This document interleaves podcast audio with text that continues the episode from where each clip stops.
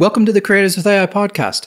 I'm your host, David, and this is a show where we share insights about the future of artificial intelligence and how it will affect the lives of people working in the creative industries. On today's show, we chat with Dr. Ruth Morgan, the award winning Vice Dean of Interdisciplinary Entrepreneurship at University College London. In our conversation, we discuss her roles at UCL and her mission to bridge the gap in forensic science using the metaphor of a meadow to illustrate the importance of diversity and interconnectedness when solving complex global issues. We talk about AI's potential and its dual use implications, how it can revolutionize our lives, and its potentially transformative impact on forensic science, the legal system, and education. At the end of the conversation, we had a lively chat about assigning gender to AI and what we should name it, or should we name it at all. Dr. Morgan obtained her PhD from Oxford University and is currently the Vice Dean of Interdisciplinary Entrepreneurship at the UCL Faculty of Engineering Sciences. She's a founder and director of the UCL Center for the Forensic Sciences, where her research group addresses critical questions for the accurate interpretation of forensic science evidence, the role of science in policy, and interdisciplinary perspectives and synergies between engineering and the arts and humanities, especially when solving complex global challenges. She's won multiple P.W. Allen Awards, which are issued by the Chartered Society of the Forensic Sciences, for the most meritorious paper published in Science and Justice each year. She's an active member of the Young Scientist community at the World Economic Forum, where she was also a member of the Global Future Council on Scientific Collaboration and the Global Future Council on VR and AR.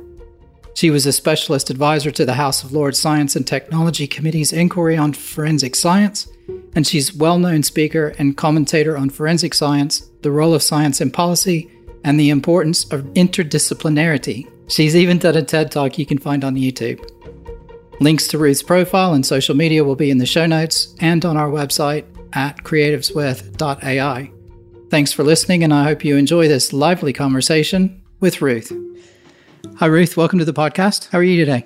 Good, thanks. Good. Yeah, it's um, it's summer in the university, which is an interesting time. It's quieter but busier. It's so yeah, madly madly writing, planning, but but all good, all good. Thank you. I was going to say, is that the time you actually get to sit and do some work while the students aren't there, so you can spend your time writing your papers and and all, all the stuff that you actually need to get through yeah, and, and, and creating better spaces and thinking and catching up with those people that are such great value to connect with it, you know, regularly and find out what they're doing and get that inspiration ready for the new year. Yeah. Brilliant. So we met at Fearless event back in mm. May, I think it was already, which is seems crazy that it was that long ago. And I know you're super busy, so to start off with, thanks very much for your time today. I've given an intro, we'll introduce the podcast, but maybe if you just gave a couple of minutes and just introduce yourself to everybody and sort of give them a little bit about your background and, and that sort of thing, just to set the tone. So, I'm, Professor of Crime and Forensic Science at University College London, UCL, and I've been there a number of years now. I set up the Centre for Forensic Sciences back in 2010, and that was a to really address the big gap that we could see in forensic science when it came to being able to interpret what evidence means. So lots of people were doing great jobs in terms of developing the technological capabilities for analysing particular forms of material and detecting them quicker, more effectively, more robustly. But there was this part of the process in terms of being able to understand what, what that actually means. So we can find your DNA, but when we find it on a knife, what does that mean? Did you touch the knife three weeks ago or did you use it to commission a crime? So those kinds of questions, which has it is always about the physical evidence itself, but also the people that are engaging with it, the, the examiners, the scientists, the legal professionals and, and the juries. So it's it's a very sort of tech and people approach to things. And so we've been doing that since since 2010. So I'm also in, the, in more recently I've taken on a post within the Faculty of Engineering. So I'm Vice Dean for Interdisciplinarity and Entrepreneurship, which is a bit of a mouthful. Essentially, what we're trying to do is get an overview of what's going on across the whole space in, engin- in engineering and bring in the insights that exist in all the different fields together. So, so building bridges between disciplines and not just within engineering. I'm working very closely with a fantastic colleague in the Faculty of Arts and Humanities, and we're looking to bring together the insights from the arts, the humanities, the social sciences with engineering and science so that we can find innovative ways of thinking about existing challenges that might find us ways of, of, of making breakthroughs. Um, and more than that, it's how do we get what's going on and the capabilities that exist within the university out to the real world? So, how can we be building bridges between the university and industry and government and policy and the charity sector to make sure that what's happening in, in the university is meaningful, is going to engage with real world challenges and be usable and actually affect the changes that we need. That's really interesting. And it, it feels like one of the struggles because obviously I work a bit with public sector and innovation also. And one of the big challenges that we have there is how do you move something that's that's a proof of concept or a bit of research into business as usual and have that adopted and that feels like a very similar type challenge that mm. you know that you're facing and trying to address which is is really interesting. And and I that's really cool. So when we met at the fearless event you were talking about you did a you did a great speech and you talked about a meadow and bees. And again without I don't want to do you any disservice. So if you could maybe just touch on that a little bit because I think it's a good way to explain kind of what you're talking about. And then I have some questions about how that then, you know, how AI might be able to support that and, and we can start to, to go in that direction. But again, I think it adds a little bit of context and um, I think it's a really interesting way to think about it. So if you wouldn't mind maybe telling everybody about that. So I think it all, it's all really come about by sort of thinking about the big global challenges that exist are still here and we're not making the progress that we would have hoped that we might make. Um, we're not getting fast enough we're not getting far enough quick enough. And there's a, a quote from Einstein which I find quite fascinating, which is we're not going to solve our problems with the same thinking that created them. And so, where the, a lot of this has come from is this idea that actually, if we want to tackle big complex challenges, you know, AI is a, is a great example, we have to be thinking differently to how we maybe have been thinking before. And what has happened as we've been working in this very interdisciplinary way within the university is that we've realised that generally speaking, you only really find those different ways of thinking about things or those different perspectives on things that just create those light bulb moments when you're in what we call this the, the proverbial meadow. So if you think about a meadow, it's got just loads of different plants. It's got flowers. It's got grasses. It's it's, it's got a, a huge diversity. It's it's all out there, and it's it's an ecosystem. So it's not just the plants. It's all about you know the type of soil. It's about the, the the weather, but it's also about the animals and the insects that are part of that ecosystem. And when it all works together, it, it, it really thrives. And the big contrast, I think, between a meadow and, say, a, a, field of corn or a field of wheat is that in the meadow, you've just got everything all together, all connected in a fair it looks quite complex quite chaotic but it but it really works. Whereas in a field of corn you've got very neat straight rows um, for, for a very different reason but you generally want one crop. So our our metaphor if you like is that we want to be in the meadow. We want to create opportunities for people to get out um, into the meadow and therefore be bees. So bees are the insect that the research is showing us is are absolutely critical to to so much to, to food production to to, to thriving um, ecosystems. And bees travel from plant to plant. They they collect pollen as they go. They cross pollinate as they go, but they also honeybees specifically come back to the nest and transform all those insights, all that pollen, into something completely different, into honey. And that honey can then be useful in a whole range of other different settings and sectors. So that's really what, what we're trying to do with the, the work that we're doing. We've called it the Arista Institute because Arista is short for Aristaeus, which is the Greek god of beekeeping. So we want to be creating those opportunities for people to get out into the meadow, to explore, to have those conversations with people who have different perspectives, different disciplinary backgrounds to them, different um, generational uh, stages, different career stages, um, that diversity, and then to be able to have the space to really think about it, to make those connections, and hopefully produce that honey that's going to really help us with with, with the breakthroughs. That was way better than I would have done. So that was. I'm glad I got you to do that instead of me. a couple of interesting things from that. One is I find it quite interesting that there was a Greek god of honey of honeybees mm. as well. So that sort of you know that shows you how important that was and has been recognized as being important for mm. millennia. Mm. So that's one thing that sort of jumped out at me. I guess my question is, and I totally agree with you, and I, I think I think in education and in government and everything, people tend to be very siloed in what they do. And people become specialists in their particular area, which is fine. And everybody, you know, that that's sort of how the world is now. I've, you know, people specialize in, in whatever their skill is and we all work together. Except we only work together when we have to work together. And I completely agree with you that there needs to be more of that chat.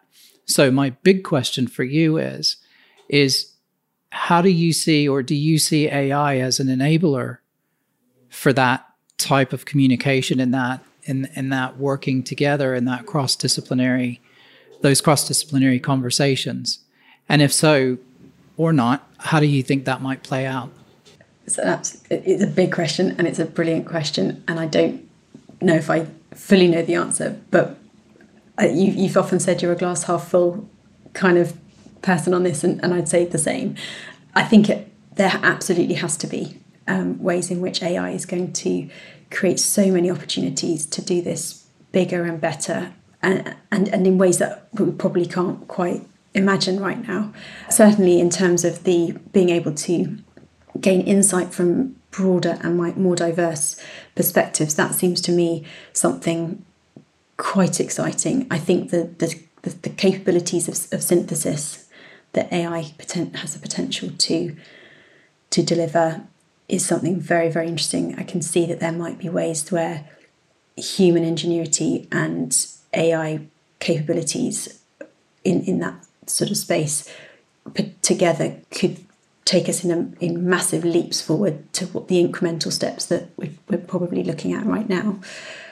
So I think there's a huge amount of potential. I think we do have to, to, to think about how we how we navigate that and how we ensure that we don't have gaps. You know that, that, that there are voices that are not currently there that need to be there, and I think that's something that AI has the potential to offer at the moment. Obviously, we, you know, there's lots of talk about the the fact that an awful lot of the so say that you know with generative AI, there's an awful lot of skew in terms of how those models have been produced and where they're getting their insights and data from, um, which leaves out large parts of, of, of the world. So there are a few things that need to be looked at quite carefully for that. But in terms of the capacity for synthesis and the capacity for generating multiple different outcomes with the same starting point, we're getting quite exciting. And I guess it's similar to, to drug discovery and, and, and those kinds of um, applications at the moment that you you could run an awful, you could do an awful lot more, an awful lot more quickly. Um, it's still going to require the human, I think, to be teasing out where there's value, what's what, what kind of works, what what doesn't, to to sense check a lot of these things. But in terms of creating more opportunities for making those connections and the synthesis that comes from them, yeah, a watch this space kind of moment. I think. I think there's massive potential. Of course, there's it's the dual use problem, right? Like everything that can be used for good can also be used for bad. So, yeah, okay, we know that. That's a given. What I wondered is or I guess the way I was thinking about it before is, you know, when you ask, I don't know, Chat GPT or something a question at the minute, we don't know where it, well, take a step back. If I ask you a question, I don't know where you're gathering your information to answer mm-hmm. that question, but you have knowledge from all sorts of fields. You've got forensics, you've got English, you've got math, you've got some physics. Like you've got a whole range of stuff that you've studied, that you grew up with, that you saw when you were a kid. All of that stuff swirls around in your head and then you come up with an answer. It's the same thing with AI, right? It and mm. everybody says, "Oh, it's a black box," but so are humans. Humans are the are the ultimate black box because even if you ask a human, it can't tell you where it got its information whereas sometimes AI at least can. Yeah, yeah, humans really are quite. It's very interesting how we think we've made a very logical decision, but actually, the things yeah, it's, not, it's not at all. The technologies now are now showing us that what we think we're doing actually isn't what we're doing, and it's, it's fascinating. Sorry. yeah, actually, right. We're already off track, and it's great. I love it. I was just having lunch with my wife, and we were talking about this exact thing, and she said she was I think she was watching something on Netflix. I'll try and find out from her and I'll put it in the show notes if anybody wants to follow up. But essentially, they did this test where they took somebody and they put a scar, a fake scar on their face.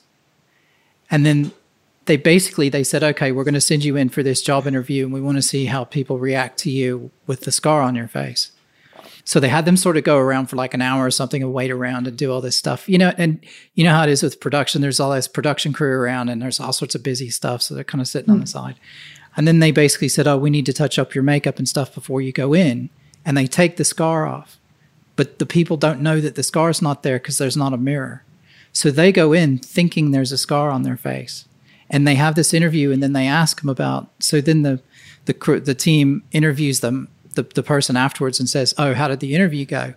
And it was showing that they would say, Oh, yeah, well, they said this thing that was, you know, they were directly commenting on the scar. And, but basically, they interpreted what they were told.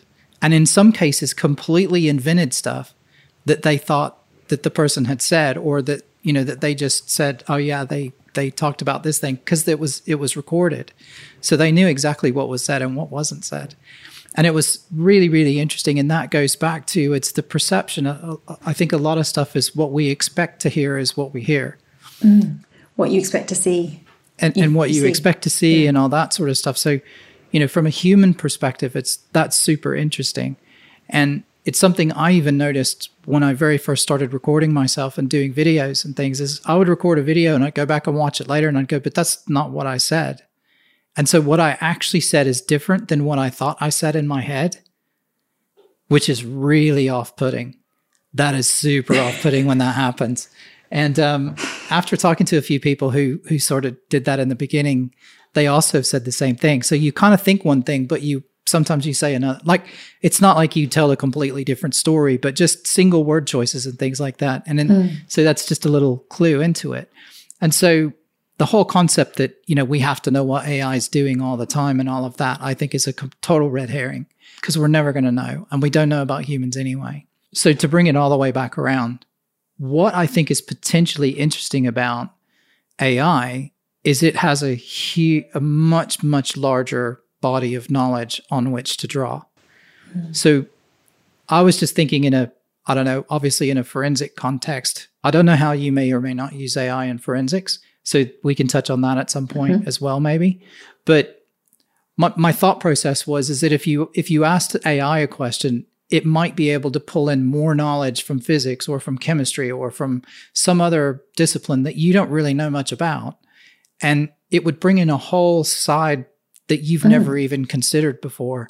And the power there is what I think is really interesting and also scary for some people. You know, mm because humans are quite simple and we are quite limited. And you start saying, well, this thing's now a hundred times smarter, even though it's not smarter. It just has more data to to pull from. I don't know. I mean, do you agree? Do you do you see that as an opportunity? I don't know. I'm I'm kind of talking, and I apologize. I'm talking a lot, but no, no. It's, it's I think this, this is what great conversation is. I, I think that's such a fascinating point because so I was thinking about this because there's, there's probably a couple of areas in which we're beginning to see the use of AI in forensic science. Um, the first one is is in recognizing patterns. So, so like with um, in the medical sphere, you know, being able to identify potential um, cancers in, in in screening materials. We're we're, look, we're looking at how to what degree can we uh, can we train machine learning to identify important patterns, whether that's um, with footwear marks or whether it's in in anthropology, so looking at um, skeletal remains and, and, and, specific features in, in skeletal remains. And so that, that's that's the one aspect, and then the other aspect is finding patterns in the first place. So the rise of digital materials in, in forensic science is, is quite extraordinary. So so yeah, so we've got um, finding those patterns in the first place in digital in digital evidence. So the, the, the anecdotal evidence from investigators I've spoken to is that of, of crimes that happen in the physical world, we're looking between eighty and ninety percent of them now have digital evidence as a component. So materials on your phone or on, on computers. So everything from from messages to call log data to browser history to geolocation data. So there's a now this huge amount of data, which means that we've gone from this really we're going through this interesting transition from the sort of really the traditional forensic science, which you know Sherlock Holmes really embodies, that you know trying to find that tiny tiny speck of material and then infer meaning, as much meaning as you possibly can from this tiny, tiny amount of material to, to what we're transitioning into this time where actually we've got so much data. It's, it's a very different challenge. It's about trying to find what's relevant in in it. The needle in the proverbial haystack. So that's that's been quite an interesting space to be to be considering AI in. I think because there's a huge amount of capability, but because you've got the science coming into contact with what's going on in a court, and in science you've got a lot of provisionality, a lot of revising of your theory as you falsify your hypothesis, and you know, you develop as as things fail, and you revise and you revise in the light of new information. In a court of law, you've got to be beyond reasonable doubt. So actually, some of the interesting conversations around this have really been about to what degree do we need explainable AI tools to what degree do we need to be able to explain to a jury exactly how an AI tool has has come up with a particular result? And you've also got the fact that this is a marketized system. So I guess the best well-known example of this is is the software that's been created to to discern between mixed DNA profile samples. So yes, the, the, there's been a lot of legal conversation around should these companies have to reveal their code so that it's possible to understand how how these tools have actually made made um, conclusions about how many people are present in this DNA profile and, and who is present in that profile. So I think that's a really interesting question. I think because yeah, this sort of explainability, the transparency is so important in, in legal proceedings, particularly if you ever have to go back so if there is an appeal and you have to go back and re examine evidence five years, 10 years later, the level of transparency in terms of how interpretations about what evidence meant is, is important. But your point is an incredibly salient one because, you know, a forensic examiner who's looked at a piece of material has used their expertise and used their experience and come up with a conclusion.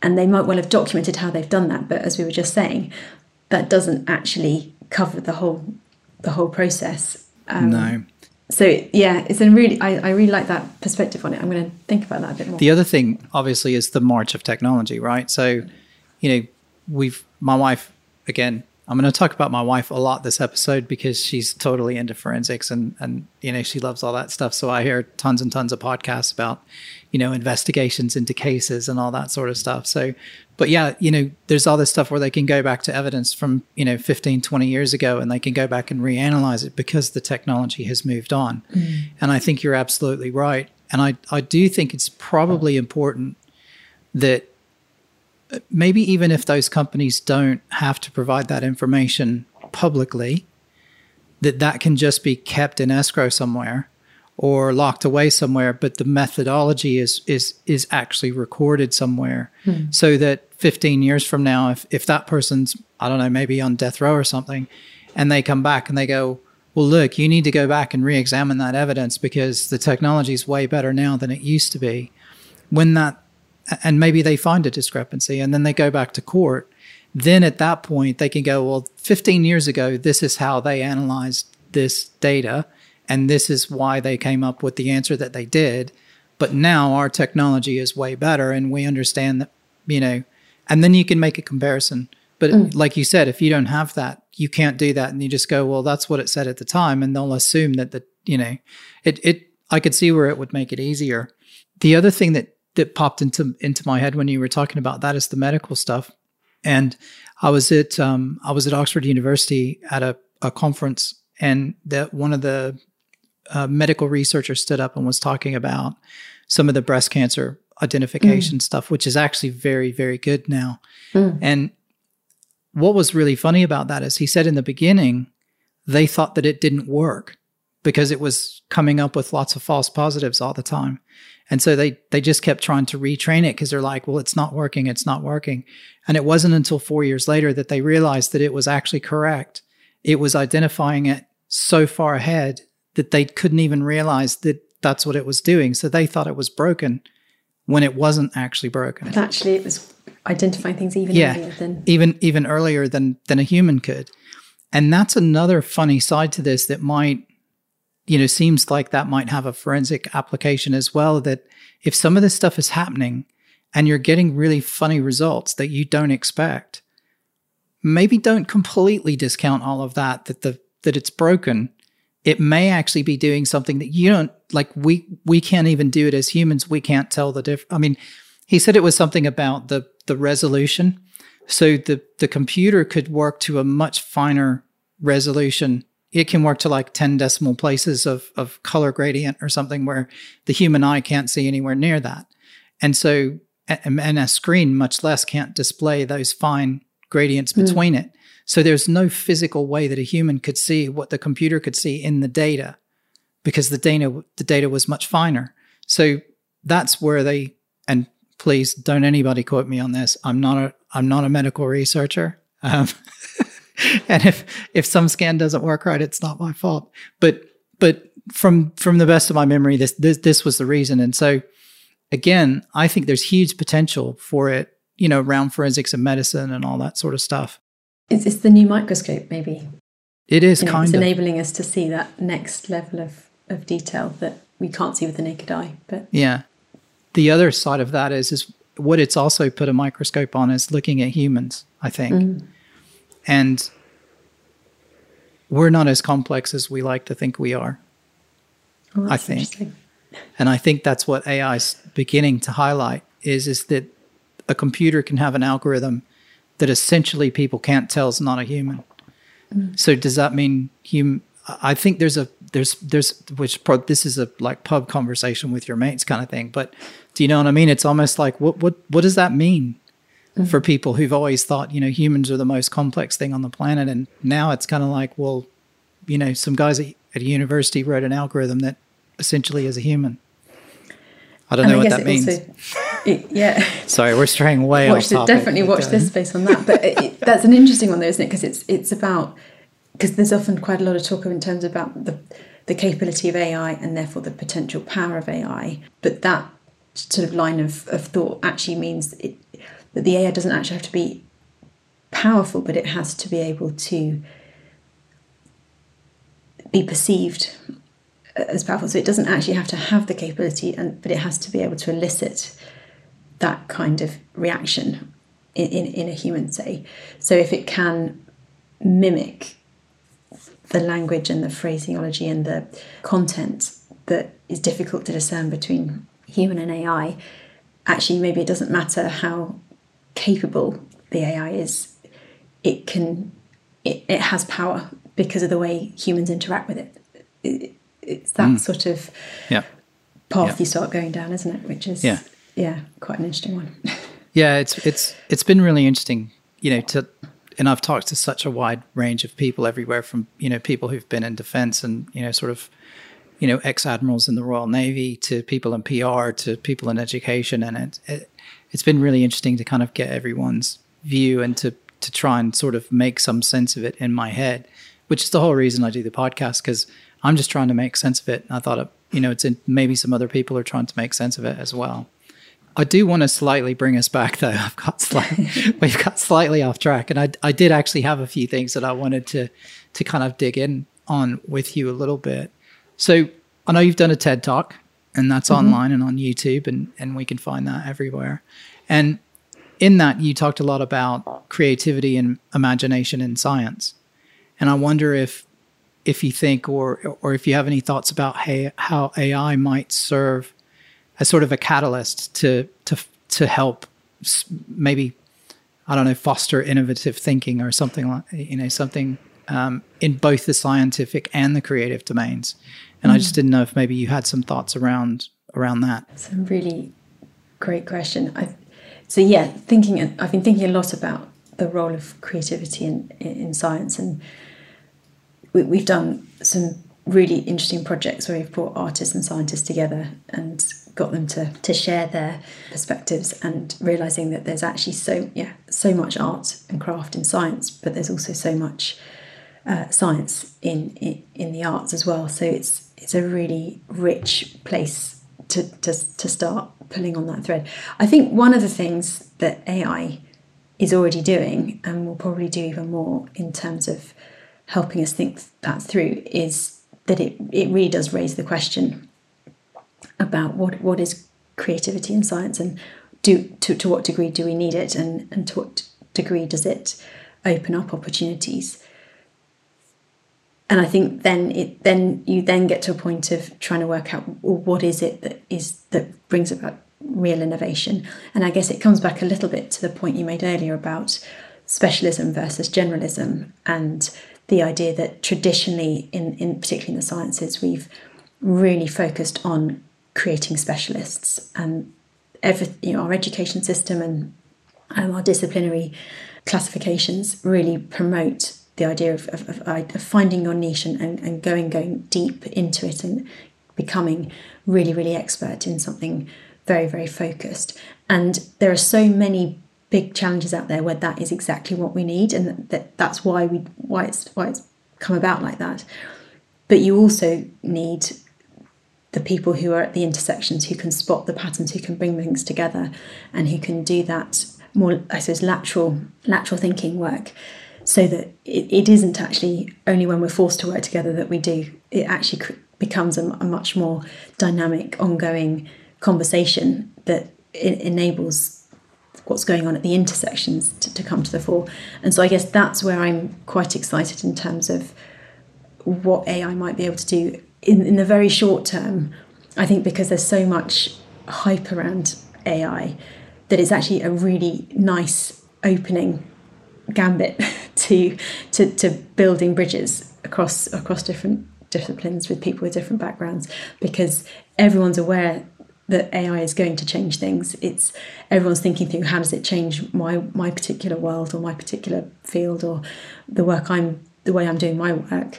So it's a really amazing point of common ground, which is really exciting because it, it creates those opportunities for those conversations. And I'm I'm a really big believer in, in, in conversation, particularly the kinds of conversations that evolve and, and go on. Um, I'm, I've also been known to say that we need to have people in research at the table, not on tap. So you know, when when there's a big problem, traditionally you sort of you you wheel the scientist in to find a solution. Whereas my argument in, in that particular example is if the scientist had been in the at the table in the years months coming up to that point, that kind of thinking would already be embedded in, in, in, in the way that we're tackling challenges and, and it might not have got to the point where we need a need someone to come in and interesting yeah fix the problem so it's there's there's there's a real interesting thing about conversation and, and therefore what AI can do and then there's then there's the technical capability of AI is I guess the third thing to what degree is it going to be possible to essentially imagine what could be possible with, with, with the help of AI? And there's that amazing phrase that you know, if you build it, they will come. But there's also that you can't be what you can't see. So there's these those sort of things in tension that I think if we can imagine a really fantastic outcome, we, we can work towards it but also if we can if we can see it before it exists which i think is where ai can help us we might get there quicker and we might be able to navigate some of the unintended consequences as well as the intended outcomes. Don't know if that resonates with you. No it, no no no it does. It's all it's all it's all very thought-provoking as well. Yeah we're we're certainly at a we're certainly at an inflection point i think mm. where it can it can kind of go either way and it can you know it can be used for all sorts of things.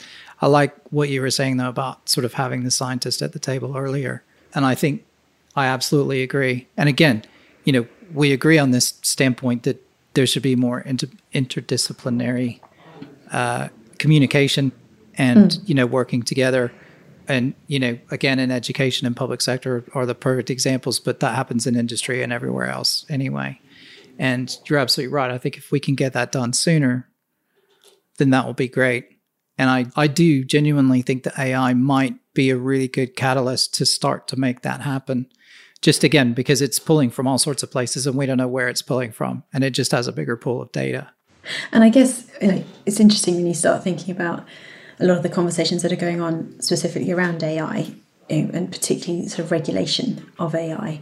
And it's interesting to me who's involved in those conversations. You know, and it's it's predominantly the usual suspects. So it's the it's the people you'd expect to be at that table having those conversations. And I wonder what might happen if there was an openness to bring in a, a broader range uh, of, of people with, with, with different skills and expertise, but also different different generations and certainly different geographical locations and different cultural heritages and I wonder if you might have a it'd be a much messier conversation, it'd be a much broader conversation. But I wonder if it might get us somewhere that could could actually get us get us the the level of safeguarding that we need, but also the openness that we need for the innovation so that we really can make sure that we're leveraging the, the good that is possible. I suppose, yeah, I'm, I'm I, wonder what voices we're not hearing in, in those conversations yeah. and, and whether it be whether it's possible to to broaden that conversation. This is going to sound really funny, but what we're talking about and what you're talking about at the minute reminds me very much of the whole reason that we built the internet wasn't it exactly yes, right exactly like right. that's yeah. literally why they you know tim berners-lee built the internet because mm. that was exactly the point of it was to be able to enable you know well certainly in the beginning scientists and, and researchers and people at in academia to communicate with each other and to be able mm. to share ideas and to have those voices and to, and to have that and i think broadly speaking that's happened mm. but we're now on to sort of i don't know what people say like web3 or whatever but we're, we're much further down the road in that basic communication but what's funny is is it we've moved we've moved the needle so far from where it was in the very beginning. If if you think back in the 50s and the 60s, you know, when kind of when the internet was very I guess that was DARPA back in the very very beginning. And then, you know, sort of the the world wide web kind of became more and more popular and it, it really wasn't what till probably the early to mid 90s, you know, when you had these sort of international you know, sort of BBSs and stuff like that, where you could, you know, they were just text based forums where you could go and chat. And those were amazing. Mm. But we've moved on so far past that. But we've also created tons of problems. Like, look at social media. Like, social media in the beginning was great and it was great fun. And again, you know, people had amazing conversations and it was, it was really fun and it was fantastic. And then look at where we are now. Um, and I think what you're sort of outlining, I think, is this really interesting concept of with any kind of new capability or innovation, there's those who are using it for good intentions and with lofty aims and, and really beautiful actually uh, goals. But with every endeavor like that almost always history shows us that there are unintended consequences that happen. And then you've also then got those who come to use that capability or technology for ill let's say and they have both intended consequences and unintended consequences as well. So it's quite an interesting matrix of of the of the intended goals and the unintended consequences. And and I wonder if you know can we learn from history and with with AI being at the point we're at right now, is it possible to build an AI world, an ecosystem where AI is part of that ecosystem that has resilience to enable all those intended good consequences to become uh, realised, but also safeguard against those unintended consequences, or at least build resilience to them so that the, the harm is minimised. It seems to me like that that should be possible. And if we'd had those conversations at the beginning of the internet, how different would it look now? And do you think we could have even? I mean, we could have. See, it's so hard to do, like looking back, right? Because you get 2020 vision looking backwards. Mm you know, could we have predicted what Twitter would be? I, I'm not sure that anybody back then could have come up with that idea and really, you know, kind of predicted what that would what that would turn into at some point. So it's it's yeah, it's very difficult. One thing that popped into my mind when you were saying that is is I started to wonder if you asked AI about the unintended consequences of developing a particular tool, if it could come mm-hmm. up with a bunch of ideas that are things that people might not have ever thought about. I've never done it myself, so I might have to play around with that later just to see what it what it says. Because it'll probably come up with stuff that seems like nonsense to us now. And, and we'll be like, but with yeah, that'll yeah, never happen. Of- that, that would never happen that way, and then it'll be absolutely correct. So this idea between the the black box of AI and the black box that that people represent, it's interesting to me. To, it, science fiction writing has always been able to go forward, pull on a thread, take things to their logical conclusion, and to do that in multiple different spheres and dimensions. So, yeah, I sort of wonder if you could take a, a, a science fiction approach with an AI, that could be quite fun. oh, science fiction. Okay. Um, here's a question for you. There's three basic views in science fiction of the future. There's Star Trek, which is the utopian, you know, people are scientists, you know, we're exploring other galaxies in the in the, you know, trying to make peace everywhere we go. And, you know, everybody seems quite educated, nobody needs for anything. There's no money because nobody needs money because everything just gets made for you. That's one version. There's Mad Max, which is the other version. Um, which is it just descends into complete and total collapse and utter chaos. And there are no computers or anything left, but we you know, it is literally, you know, we've taken steps back and it's it's just chaos everywhere. And then there's also the I think Dune is the third version, which is I don't know how much you know about or if you've read the books, but no. basically in the Dune universe, what's happened is is that humans went through this process where they had AI they then realized that AI was terrible, so they killed it all. It it it caused a war, and the humans basically turned the AI off, and they made this decision that computers had to be stupid, um, stupid. So it was more like calculators. So nobody's allowed to use computers or anything like that. So they don't exist in the universe except for on the spaceships, which are those big ships that transport everybody around. So there's those are the three sort of views of of kind of the science fiction view of the future. Which one? Wh- wh- where are you where are you placing your bets? I think oh, glass half full. I've got to go with humans. I've got to go Star Trek. what would you go for? I'm hoping for Star Trek. I, I, I fear that we're going to end up with Mad Max. Mad Max. yeah. But I think that at least with, with Uh, like these kinds of conversations are happening, and I think you know there are so many. I mean, the people you've been speaking to on the podcast are all awesome, awesome people. They've had brilliant insights. They, so I, yeah, I, have got to. I think I put my hope in, in in human ingenuity and the the potential for for, for achieving good. Oof, gosh, I'm gonna have nightmares now. I hope for Star Trek, but I suspect it might be there might be a Mad Max period that mm. we're going to have to go through. And I had a co-host when I started the show, Dee Dee, and and Dee Dee was a little bit more cautious and a little bit more kind of glass half empty. She thinks that it's ultimately going to you know be the ruin of humans. But I'm trying to represent her view correctly. But I think her her position is is that AI itself isn't going to say I need to get rid of humans and it's going to come up and kill everybody. It's the socioeconomic stuff around the use of AI and the and the knock-on effect that AI is going to have mm-hmm. that's going to cause the problems and then humans are going to wipe each other out because we're humans. So that goes back to the sort of the Mad Max middle bit. If we can survive the Mad Max middle bit when I mean it's very possible, you know, tons of people could be out of work. You know, we're going to have a situation where a lot of people aren't going to be working. There's not going to be much money around. Governments are going to have to come up with some sort of a solution, whether that's, you know, UBI or something like that. And then, but then the governments are going to start to run out of money. So then what happens when the governments run out of money?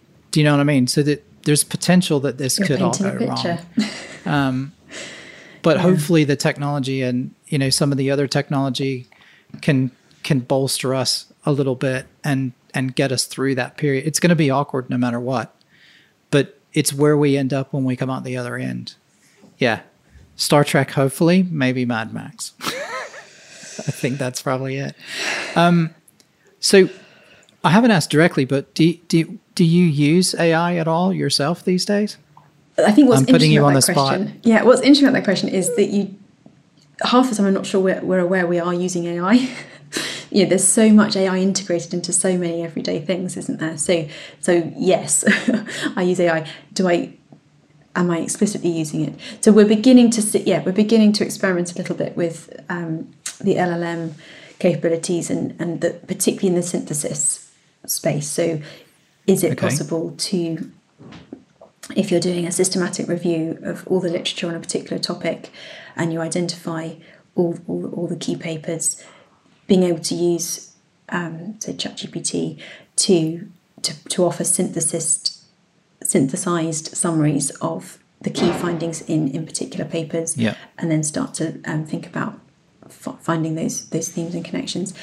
I think we're still quite cautious because, you know, we we're, we're double checking everything and we're having to so i think we, we're sort of using it in in in, in a dual way at the moment so we're we're using it as a tool and testing to see quite how it how it can help us achieve tasks that we've been doing manually uh, for, for a number of years so it's it's a bit of a work in progress it's a bit experimental and I, I guess at the moment I'm sort of dipping in and dipping out and um, seeing what's possible. But but every time you dip back in, it's it's changed a bit. It's it's come come on further. And I remember, I remember experimenting with it maybe last December, and um, you know, and then coming back to it in February and being really quite surprised at just really how how much more nuanced it, it, it those kinds of summaries were. Um, so yeah, I, th- I think the other thing we're beginning to think about is you know, obviously in the education space, you know, lots of people have been writing about it, but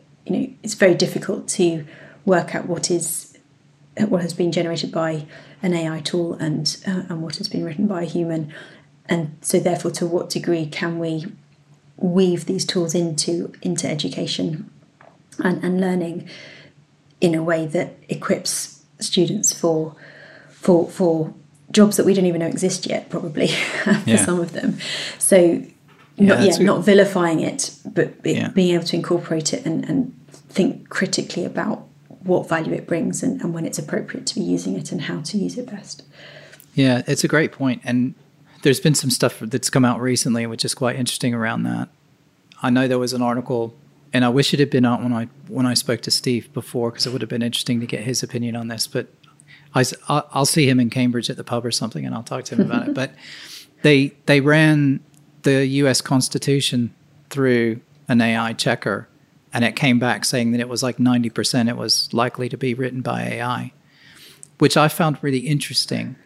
And from what I understand, sort of it, has to do with the way that it tries to interpret and to see if some, you know, it, if, if it's about how dense the content is and the word variability. And the, they have some specialist terms for it, and I can't remember them off the top of my head. But basically, because it was a well written document, that it, it flagged it as potentially AI because there's a certain style. And I, hmm. I suspect that, I don't know this for a fact, but I suspect that a lot of academic writing would probably get flagged even if it was written by you mm. because it's densely written and it's written in a particular style using particular words that aren't maybe used in normal you know, it's, it's not what somebody would normally use. It's not what somebody in a marketing team would use. And so it it keys off of that. And I think a lot of the models were were probably mostly trained off of academic papers to begin with. And so I, I mean, I don't know if you found this, but I find if you just ask it for if you it if you ask ChatGPT for a summary, the results you get are very academic sounding or very it's very formal professional language. Mm. and i think that's because most of the core training was probably done on those type of documents because that's what was available. And so it, it works perfectly if you want to use it in some circumstances. Like like i find it summarizing something it's almost almost 100% correct all the time where you really need to check it is when you ask it to write something on its own. But if mm-hmm. you if you if you put something into ChatGPT, give it papers, give it websites like whatever, a PDF, and say summarize this for me, like 99.9% of the time, I'm pretty happy with what it comes back with. And most of the time, it comes back with stuff that I didn't even notice. And I read it and I go, wow, okay, I never thought about that. But yeah, that's in there as well. And I'm like, damn, this thing's better than I am. I hate this thing. And I love it at the same time. I think I think that's a really interesting point, though, isn't it? Because I think that's what we're seeing that it's when it's used in as a in, in collaboration, so to speak. It, it it's seeing identifying things that maybe you haven't seen, and I guess back to our original point about how can AI help us have these more broad, diverse conversations. It's it to the point where the insights from from from an from an uh, Chat GPT has has a really important voice as part of those conversations. And that will take those conversations to different places and, and potentially find those connections that maybe would have taken us five years over a period of time to, to find we find in two months or whatever it might be. So that's that's quite yeah that, that I'm, I'm back on my glass half full Excellent. place we've, we've come back around to the, Yeah. we've, we've come away from Mad Max. We're back. We're back. so I'm conscious of time. We're at almost an hour, which has just flown by. So that's been amazing. But a, a couple of questions have come up randomly, and I don't normally do this, but they've just, I don't know, something in what you just said, maybe in the last few minutes, made me think of it. But in your mind, I, it's because we were calling it it. So in your mind, is AI male or female? Oof. it, I, it's it's it. It really is it.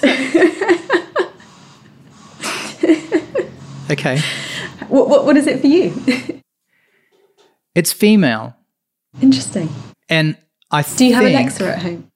No, no. Okay, or a sat nav? Like, what voice have you chosen? I do have sat nav. I don't know. I don't know what the stats are. I bet there's some really interesting research on sat nav and do women choose male or female voices and do men choose male or female voices and and all that. Um, but I I think it's because I want to say that Star Trek the the computer voice in Star Trek is female, isn't it? And I think that I mean I used to watch that when I was a little kid when it was on, you know, in the like when it was actually on. And um, that's how old I am. At, and, an actual um, time that you yeah. had to tune in on. Yeah. yeah. Yeah, yeah, yeah. And then you it had to wait for the next one episode. channel. Exactly. um, and yeah, so I I think that so that may have kind of polluted my sort of view of of of what a computer would be just from because sci-fi it's mostly female Mm. except for 2001 it's Mm-hmm. male of course and then it's evil so you can read into that what you want But I think that's exactly where culture is so important, isn't it? Um, Yeah. That this, it, there's so much in the the stories that we have been around and are telling ourselves, and and we tell in our communities, that feeds into all of this. That's that, that is so fascinating, and we have to include. We, you know, this is a tech and a people challenge. Yeah. We have to have both at the table for sure. And I mean, I guess at some point in the future, when it starts to talk to us, we will just choose whatever voice we want, and mm. it could be our voice or someone else's or whatever. I couldn't think of anything. No offense, but I couldn't think of anything worse than AI being my wife's voice. Like it'd be like the sat nav. Could you imagine your husband, like your sat nav being your husband, giving you directions all the time? You just feel like no. I get that enough when he's around. Like, no offense to your husband, I don't know, I'm just guessing, but it, it could be anyone. Sorry, I'll go back. I'll, I'll, I'll start over. It, your spouse, right? It could be your spouse. Nobody wants their spouse giving them directions in their sat nav all the time. I think. I think that would be really annoying, um, no matter who you are. But yeah, no, it's it, it's interesting. So, if you could name it, what would you name it? Ooh. Oh no, that's not fair.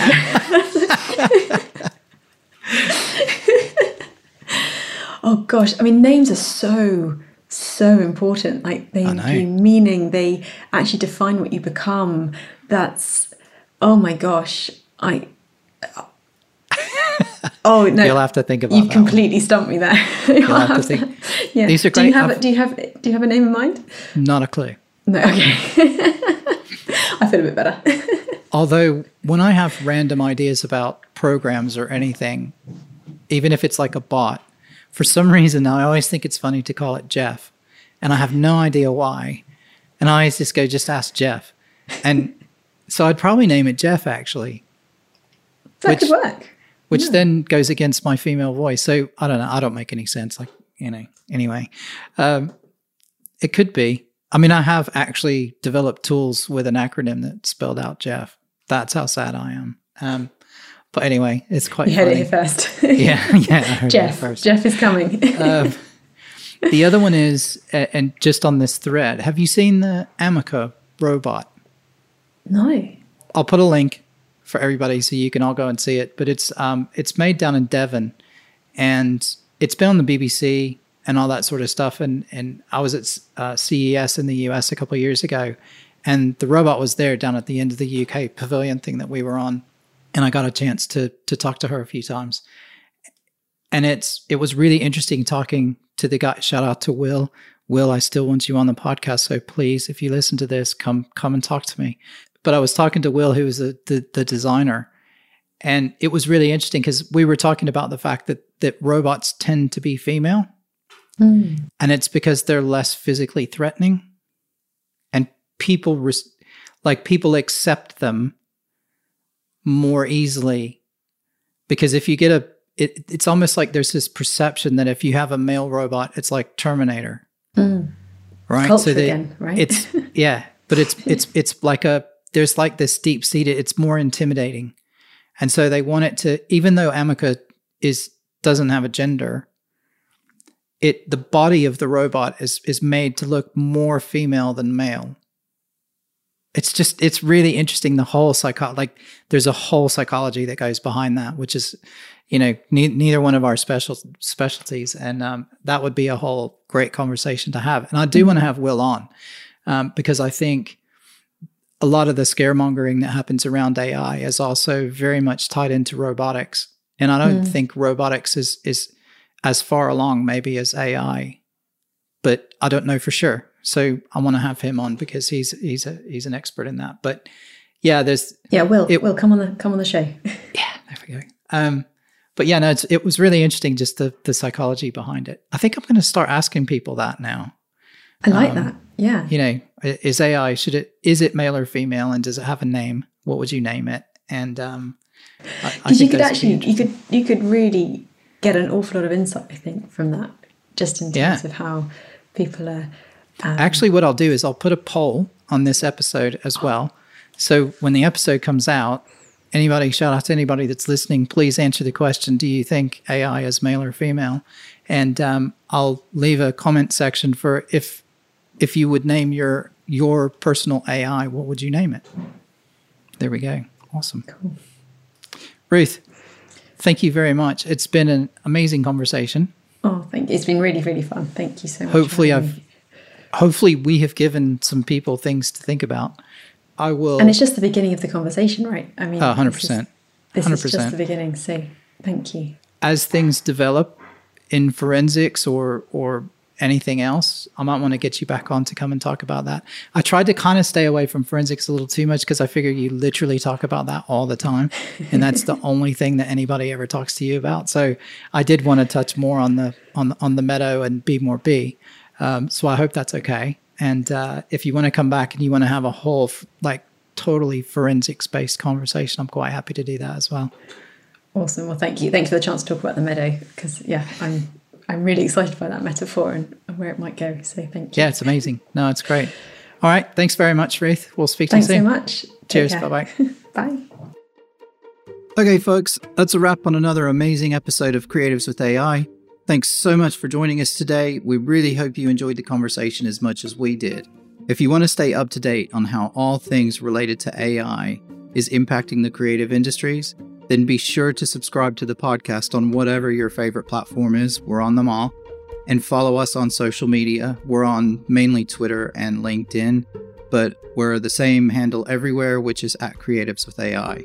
We'd also really appreciate it if you could just take a minute to leave a rating and a review on Apple Podcasts or Spotify.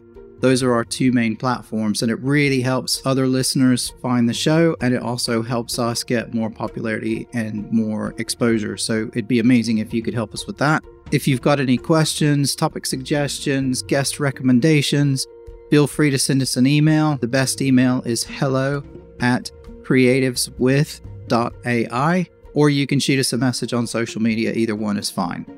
We love hearing from all of you, and we can't wait to bring more exciting episodes in the future. And the best way we can do that is to get feedback from the audience and have the audience tell us who it is you'd like to hear from and what things you'd like us to ask and what topics you'd like us to talk about. So please use that. Let us know what you want to hear, and we'll do our best to get it for you. And last but not least, we'd like to give a shout out to our sponsor, Featurehead Limited, who make this podcast possible. Your support means the world to us and we really appreciate it. So thanks very much. That's it for today. So until next time, take care, everybody, and stay curious.